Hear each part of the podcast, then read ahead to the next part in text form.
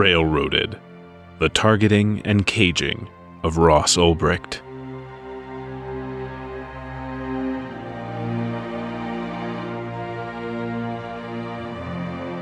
The Silk Road and trial of Ross Ulbricht involved many important and complex issues that impact the life of Mr. Ulbricht and us all. That's a quote from actor Keanu Reeves.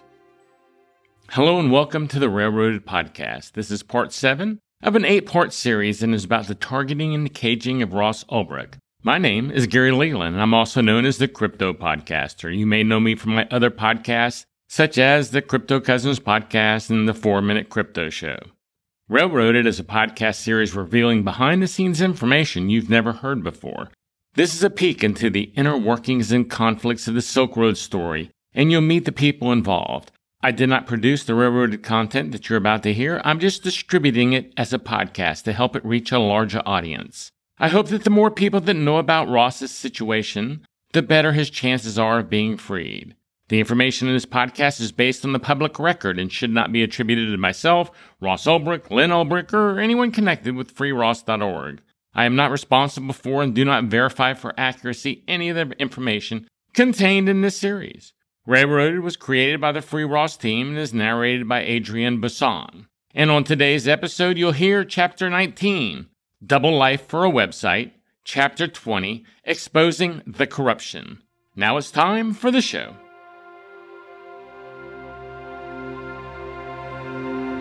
Railroaded The Targeting and Caging of Ross Ulbricht.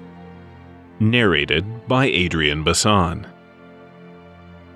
The following is based on public information sources, including court filings, transcripts, trial exhibits, affidavits, warrant applications, subpoenas, judicial rulings, investigation reports, press releases, sworn testimony, and direct evidence. Some gaps remain due to government protective orders, redactions, sealed records, missing records the court cannot account for, dropped investigations, tampered evidence, communications, and other data that remain encrypted, and the fact many of the parties involved have not testified. Even so, every effort has been made to accurately present the available evidence surrounding the creation, investigation, and shutdown of Silk Road, and the prosecution of Ross Ulbricht.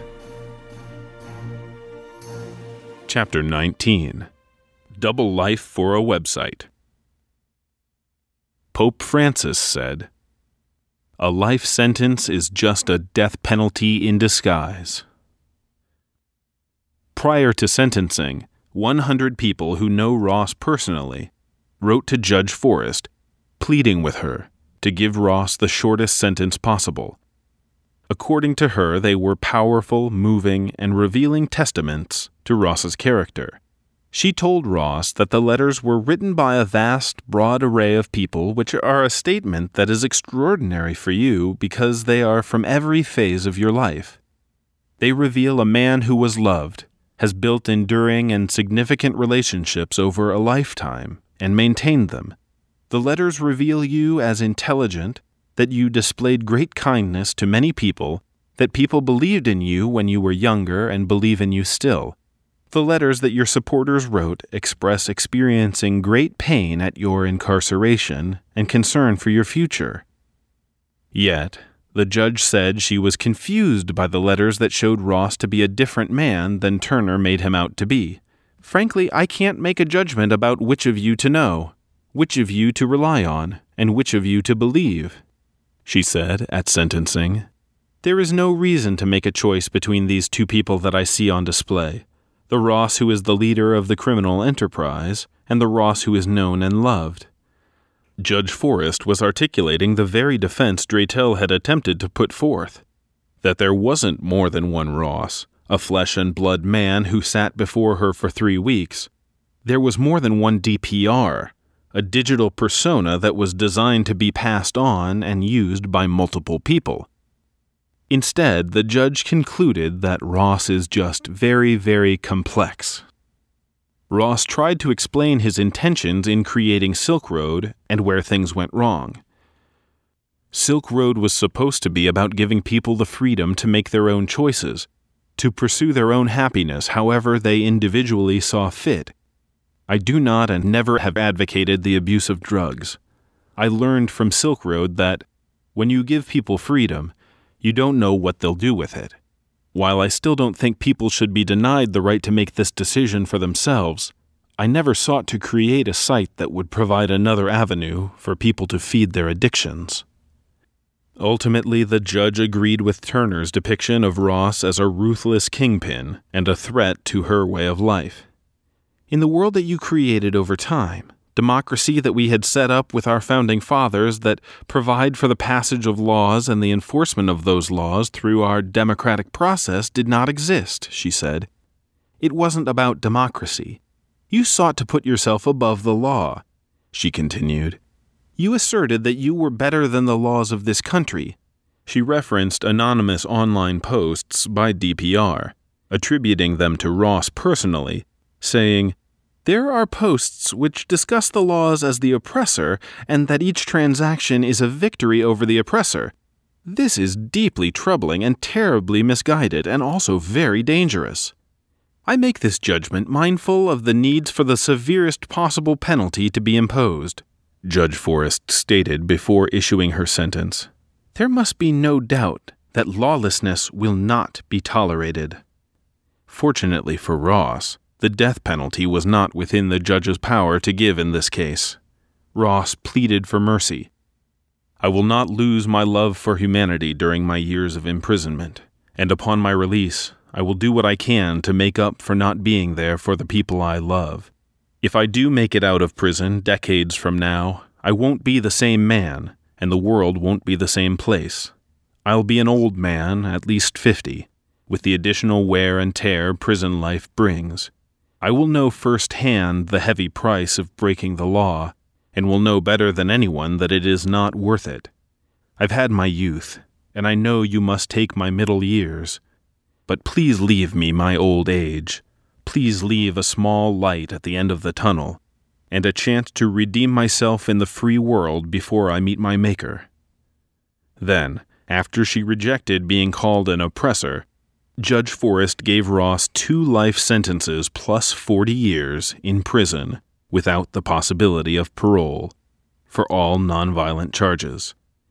As Drug Policy Alliance wrote to the Supreme Court, this is far harsher than typical sentences for drug trafficking, and given Ross's youth and absence of criminal history, the life sentence is particularly shocking.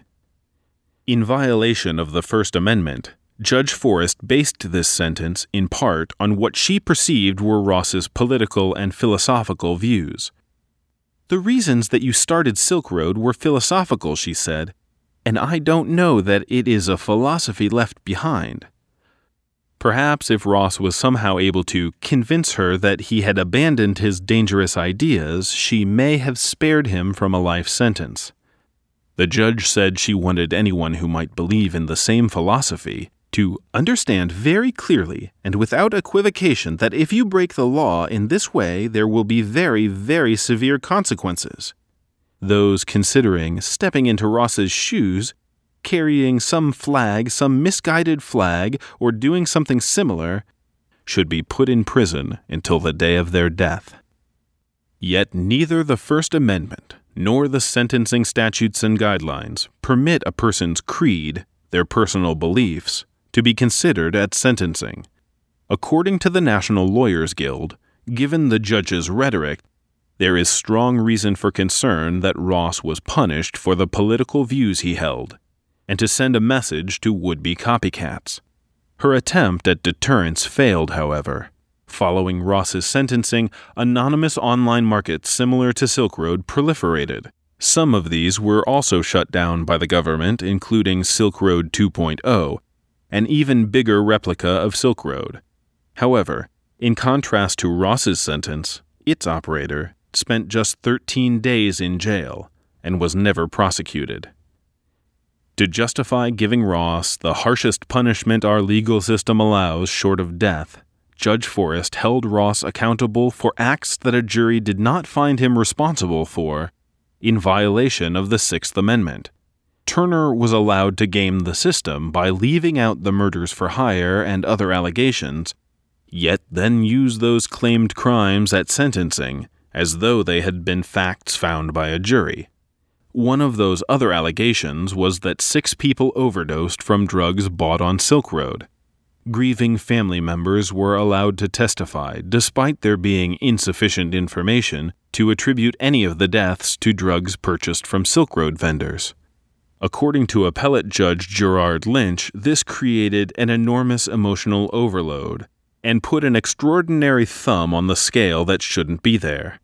Judge Forrest accepted the government's claims despite serious factual disputes over the reliability of that evidence. Even Curtis Green, one of the alleged victims, doesn't believe the government. Ross Ulbricht got a raw deal, he tweeted. There is so much more to the Silk Road story than people know, and I can't yet talk about.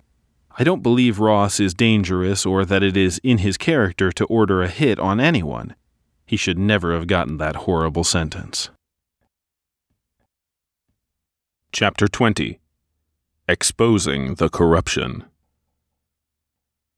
Henry Blodget, CEO of Business Insider, said Ulbricht's life sentence won't deter others from giving Americans access to the drugs they want. It won't protect society.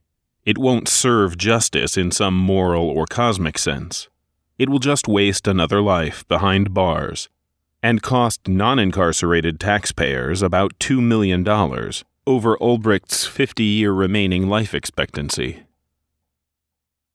As Dratel predicted, Haun waited seven weeks after Ross's trial before indicting Force and Bridges for corruption.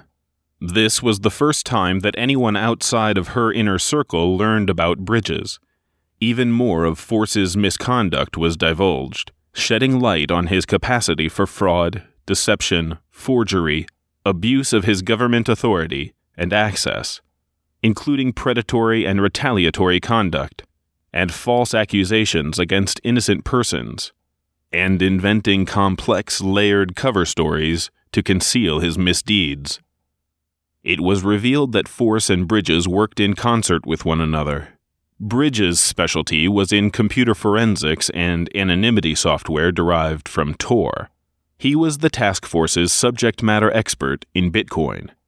Force was therefore assisted in his illegal, unauthorized infiltration and manipulation of the Silk Road website by a computer forensics agent with expertise in anonymity and Bitcoin. The agents engaged in a series of complex transactions between various Bitcoin accounts and received several large international and domestic wire transfers through late 2013 and early 2014. All deposits after October 1, 2013, were made when Ross was in prison, begging the question of the source of those funds. It became clear that Force and Bridges were masters of deception. Not only did they set up Green to take the fall for their theft from Silk Road, but Haun revealed that they had papered up the seizure of the digital currency portion of yet another victim's accounts in such a way that Force would be covered in the event anyone ever asked any questions about his conduct. It was an attempt to give himself plausible deniability. The full nature of Force and Bridges' misconduct has yet to be disclosed, as the government quickly reached plea agreements with both resolving their cases without any additional disclosure to the public. They were never required to decrypt the encrypted conversations they had with DPR, nor were they required to turn over their laptops, email accounts, and other digital information that might reveal the depth of their involvement. As Haun admitted, there are a lot of unanswered questions. Bridges attempted unsuccessfully to minimize the damage, one of his Secret Service colleagues testified before the grand jury on his case. She had done FinCEN searches for him to see if any reports had been issued with his name. He met with her before and after her testimony to make sure their stories matched up. However, Haun discovered this and used it against him. Bridges even got married in an attempt to hide the full extent of his corruption.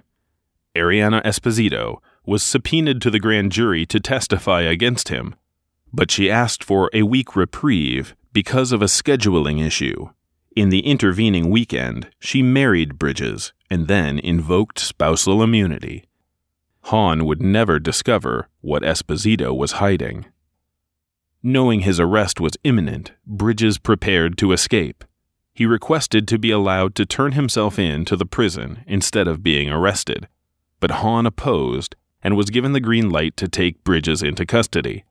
They found him in his home with passports, documents pertaining to offshore companies based in Belize, Mauritius, and Nevis, and a bulletproof vest. There were also documents related to Esposito's attempts to obtain citizenship in another country, and a MacBook with the serial number scratched off. Since people almost never flee without some access to money overseas, Dratel commented, Bridges' plans and the foreign corporations begs the question whether we know the full range of his and Force's illegal activity in connection with the Silk Road site. The government has clearly been more interested in suppressing such disclosure than getting to the bottom of it. Ultimately, both Force and Bridges pled guilty and asked for mercy from their judges. Force was sentenced to six and a half years, Bridges to six years.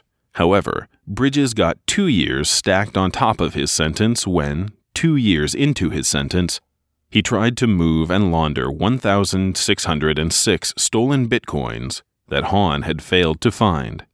He took the digital keys he needed to access them from the Secret Service before his arrest. The bitcoins had originally been stolen by Force, but Bridges then laundered them through several bitcoin companies overseas and ultimately sent them to his own wallet. In addition to the corruption perpetrated by Force and Bridges, a more sinister and violent element was at play in the Silk Road case, but had escaped Haun's notice. When Ross was arrested and Silk Road taken offline, Roger Clark, whom the government believed was a senior advisor to DPR, was just returning to his home in Thailand. Clark revealed that six months later, a rogue, highly placed member of the FBI anonymously contacted him online. The agent insisted on being called Chrysippus, after a Greek Stoic philosopher. He told Clark the name was very important to him, Clark recounted, and he'd get pissed when I wouldn't use it. He said he had stolen a Bitcoin wallet from the evidence in the Silk Road case that had well over 300,000 Bitcoins in it. However, the wallet was encrypted, so he needed the password to get the funds. He speculated that either Clark or Ross had the password, or each had half of it. According to Clark, Chrysippus had a long term, well thought out plan to get access to the wallet. He told Clark that the odds were Ross was going to be sentenced to between 40 years and life. Chrysippus would wait for Ross to be transferred out of the New York detention center to a penitentiary where he was going to work on getting people inside the facility to arrange it so he could communicate with Ross. He would then get Clark to somehow convince Ross to give up the passphrase he believed Ross had. Clark was skeptical, so to prove that he was as deep inside the investigation as he claimed, Chrysippus began feeding him tidbits of information that only an insider would know. These culminated in late October 2014 when he revealed that Force and Bridges were being investigated for corruption and gave Clark lots of details about the current state of the grand jury investigation into them. However, as covered previously, Turner kept Force's involvement under seal and out of Ross's trial, and hid Bridges' existence entirely. Chrysippus became frustrated that his proof was taking so long to be revealed, and Clark teased him unmercifully about it, which made him livid. Chrysippus wrote long rants, assuring Clark that Force and Bridges were going to be arrested any day. Then one day, Chrysippus did something new. He signed off on one of his frustrated rants with the initials CWT with two dashes before it. Dash dash CWT. Clark waited until they were chatting in real time and confronted him with the slip up. Chrysippus became flustered and tried to change the subject, but Clark kept bringing it back around. Eventually, Chrysippus claimed CWT stood for carat, as in the unit for measuring the weight of diamonds. From then on, despite the pride he held for the name Chrysippus, he now insisted on being called Diamond. When the corruption of Force and Bridges was finally revealed, Chrysippus, now Diamond, was ecstatic. He kept wanting me to follow this link or that link or read this article, Clark posted. I allowed him to send me a few snippets of articles and court filings and whatnot that confirmed the details of what he had been telling me. Later, I did a bit of digging around on my own and discovered that, for all his hubris, Chrysippus managed to leave out one of Force's major mistakes. As previously mentioned, Force had signed a message to DPR, presumably out of habit, with his first name, Carl, while posing as French maid. Little bells went off in my head, Clark said. I could see Diamond, as Chrysippus, doing the exact same thing when he was all excited and pissed off I wasn't taking him seriously. No doubt in my mind now. Chrysippus was going to figure in who Diamond was, and so will dash dash CWT. Diamond was just a quick response to the situation, and he insisted on using it exclusively now. Even with proof that Chrysippus was a high level FBI agent, Clark didn't trust him and wasn't going to go along with his plan. I was for the first time really worried that he was going to try and force me to do his bidding, or kill me, he wrote. Clark heard about four men moving about the island, asking about him. So he fled Thailand. When he told Chrysippus that he had evaded his men, he went mental and started going on about his backup plan. Clark said. He would kidnap Ross's sister, or mother, or ideally both, get a video capable phone in front of Ross, and he'd give up that passphrase, or he would have them tortured until he did. I had his bona fides by now, and knew him well enough to know he was serious about this. On May 11, 2015, just weeks before Ross was sentenced, Clark emailed Turner, showing him the inside information on Force and Bridges that Chrysippus had given him, and asked for a meeting. He tracked the email and saw that Turner had read it, but he never got a response. Clark then tried to track down Chrysippus himself to stop him, but toward the end of May he decided Chrysippus would, in fact, go through with his plan. I concentrated on the I convince Ross to give me the passphrase version, but he was still going to plan the kidnappings. Once again, Clark emailed Turner, even though Chrysippus had threatened his life if he had any dealings with the U.S. justice system in any form. Again, the email was read, and again, Turner ignored him. Desperate, on September 27, 2015, Clark went public with the entire story, posting a synopsis along with proof of the emails he sent Turner. Someone has to make sure he doesn't succeed in kidnapping Ross's sister and or his mother, Clark wrote, and it would be kind of swell of them to make sure Ross doesn't come to any harm as well. Dratel immediately wrote Turner about the threat to Ross's family. Turner did not confirm or deny Clark's information. With Clark's story public, many on the internet speculated on the rogue FBI agent's identity. They noticed that, Despite being the name of an ancient Greek Stoic, Chrysippus sounds a lot like the modern name Chris. They also pointed out that Chris Tarbell's middle name is William, so his initials are CWT. For a written version of this episode, plus citations and footnotes, go to freeross.org slash railroaded. Thanks for listening. I hope you've enjoyed this episode. If you'd like to help Ross, please consider signing and sharing Ross's clemency petition at freeross.org/petition. Over 190,000 people have signed it so far. We should hit 200,000 people pretty soon. For additional information, visit freeross.org. You can also follow Ross on Twitter at RealRossU, and U is just the letter U. Everyone, please subscribe to this podcast wherever you're listening so you don't miss a single episode. I'd love it if you could give this podcast a five star rating or a great review on iTunes or wherever you're listening. That really does help way more than you know. And please share this podcast with your friends on social media and let's get the word out there. This episode is sponsored by BitBlock Boom. Take a look at the great Bitcoin conference coming to Dallas, Texas at bitblockboom.com. I hope I get to meet you in Dallas. Now, until the next episode, this is Gary Leland from the Crypto Podcaster saying thank you for taking the time to listen.